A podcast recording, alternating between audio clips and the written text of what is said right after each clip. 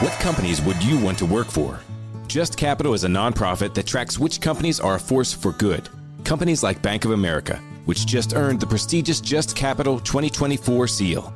Bank of America is ranked number one in the banking industry and number one for their ongoing commitment to workers, offering best in class benefits, including a minimum wage of $25 an hour by 2025.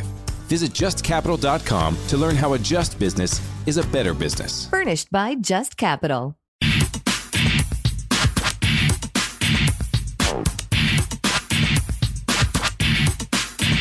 Saturday, Terminix wants to remind you the pest control, protecting what matters most, and that is your house, your property.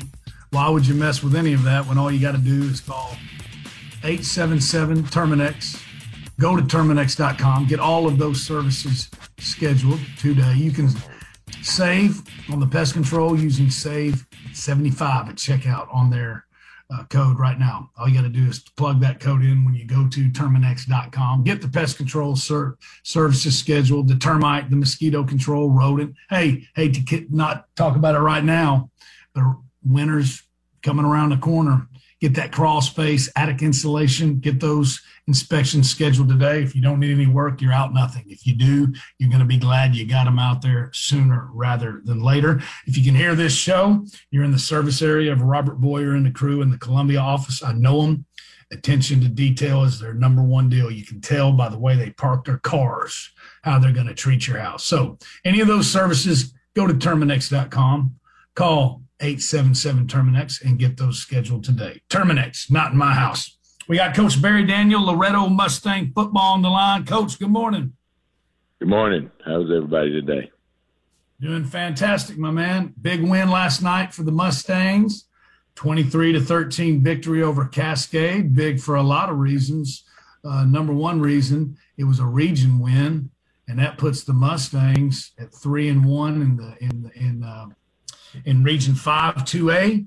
Big win last night. Um, I know you're very proud of both sides of the ball. Number one thing that jumps out to me um, anytime you get a region win, it's big, but holding Cascade to 13 points and the way they've been running the football, the defense must have played really well last night.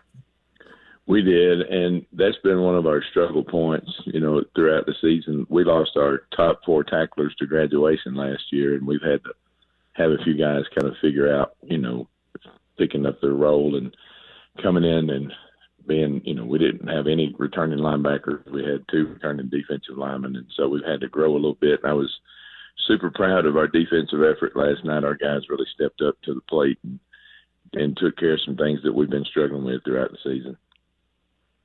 Well, and and and uh, like I said, that you know they, they've run the ball against some really good defenses, really good teams. So uh, yeah, they've got a they've got a big back that's that's a really good player, and and uh, he he had a few yards on us last night, but we we were able to make a few adjustments here and there and and hold him down. Connor Pope had a big game for us with 11 tackles, so that was that was huge. He he, he played really well. Keep him out of the end zone, coach. Right? Yeah, yeah. Get let you know they can get as close as they want to, but let's just don't let them score. Bend but don't break kind of deal, you know, because um, them and they had came in on a roll. You know, the last three weeks they had scored a lot of points, and no one had scored on them in three weeks. And um, that I was a little nervous about that going in, t- to be honest. And and I was thinking, man, you know, they're playing really well on defense, and they have a, a good defense, and and they're running the ball down everybody's throat, and we hadn't really stopped a nosebleed much this season, running. You know, when people run it right at us, so felt good last night leaving, knowing that our defense had played much better. Yeah. Well, and and and you look at you, you're sitting here four and five, but, but the most important thing is we're three and one. We got a chance next week at Richland to get second place uh, in, in, the region.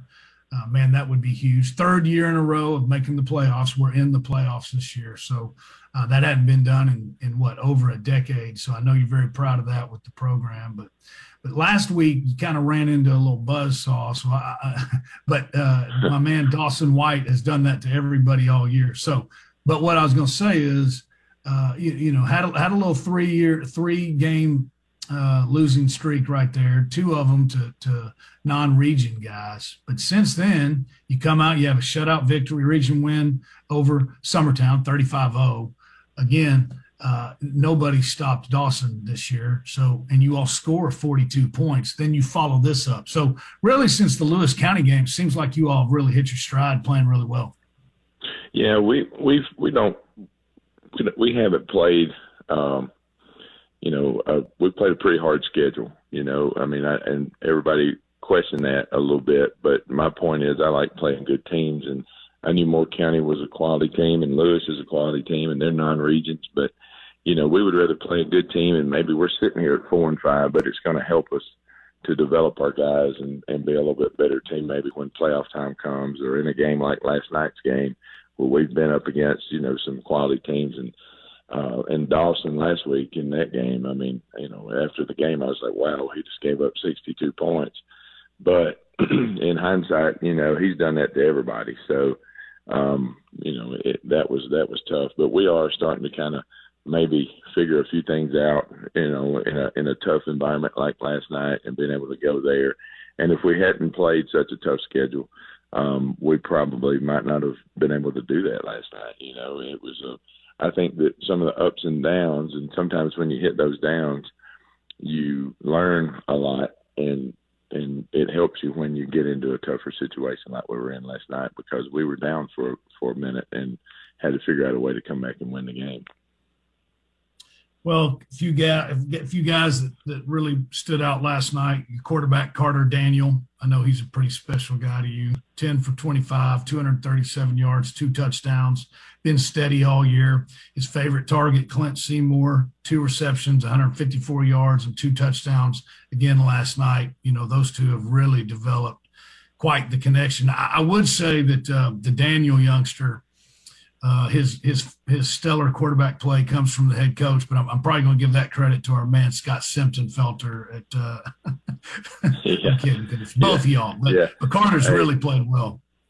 He has. He's really developed, and and you know, getting a little older, and and he's been our starter for three years now, and and this being his third, and and where he came from as a freshman to where he is now, you know, he's he's developed tremendously. And, Scott has played a big role in that. And you know, uh, early in the in this preseason, uh, my wife had made a post on some social media with a picture of Carter and and kind of hey good luck and all this kind of stuff. And Scott came on there and commented that hey Carter Daniel's going to rip two A this year, you know. And I was like, wait a minute, let's calm down, you know. um, but but he's had a he's had a good year uh, so far, and like I said, been real steady.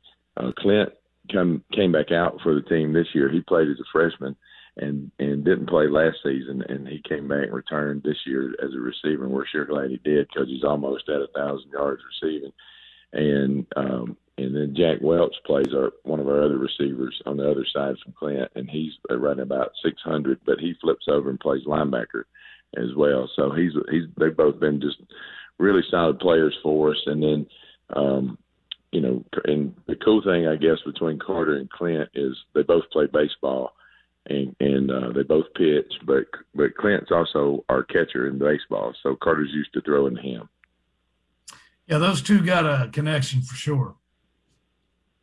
Yeah, and it's and it's pretty special, and you know they, you know they neither one of them play a lot of defense, so whenever they come off the field, I can hear them on the sidelines. Hey, man, this guy's playing me here, throw it here, and that kind of stuff. So, and Clint does a good job of getting open. I mean, he does a good job of um, of, of figuring out where's this guy, you know, playing me and and trying to, you know, stem his route or whatever he needs to do to try to to create space to, you know, give a Carter a throwing lane, and then he goes and gets the ball.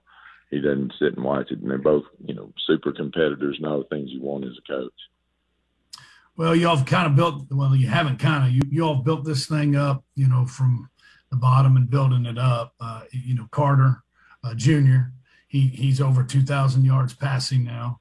Uh, uh Clint is is uh, uh, what he's basically at a thousand yards. He'll he'll break a thousand yards next week uh, receiving. That's right. Caden, Por- Caden Porter is a, is 28 yards short of a thousand rushing. All three of those guys are juniors. Now you got to have the guys up front blocking, the guys on the outside blocking. We can't do it all ourselves. But the point is, when y'all got here, you all were really really young and uh, have built this thing up. But that's a lot of games those three guys and their teammates have played, and and and like I said uh, the region records what I'm concerned about, and and and uh, got a chance to finish this thing out second, go to the playoffs. I'd say the I'd say the uh, the program's on solid footing, coach.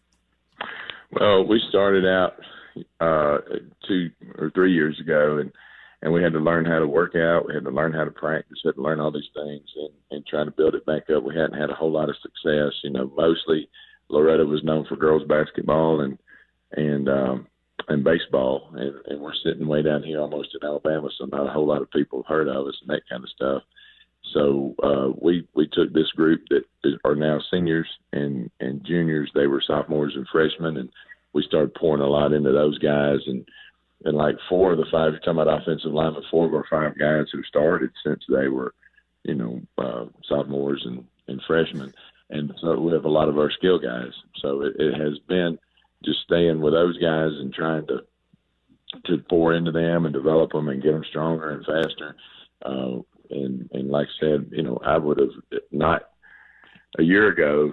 You know, if you'd have said, "Hey, coach, next year, you know, you're going to have a 2,000 yard passer, a thousand yard receiver, and rusher," I don't know. I mean, I might have thought you were crazy because um, we had not been too stellar on offense for the past couple of years, but uh, we played really good defense and just didn't, you know, we couldn't really do some things on the moving the ball. But we made a commitment to being very simple.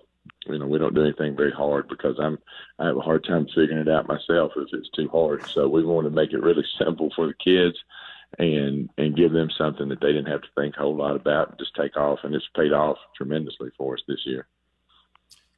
Let's talk about next week um, we had to no, not, uh, yeah, no, in two, two weeks. weeks. Yeah, two, two weeks. Uh, yeah, yeah. Y'all get it. Y'all get a week off, right? They've got East yeah, Hickman.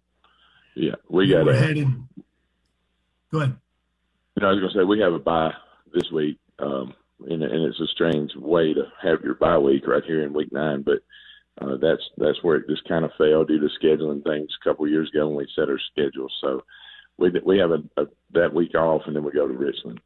Um, and we need we need that week off because we have a few guys banged up like everybody does. So hopefully we can get some guys healed up.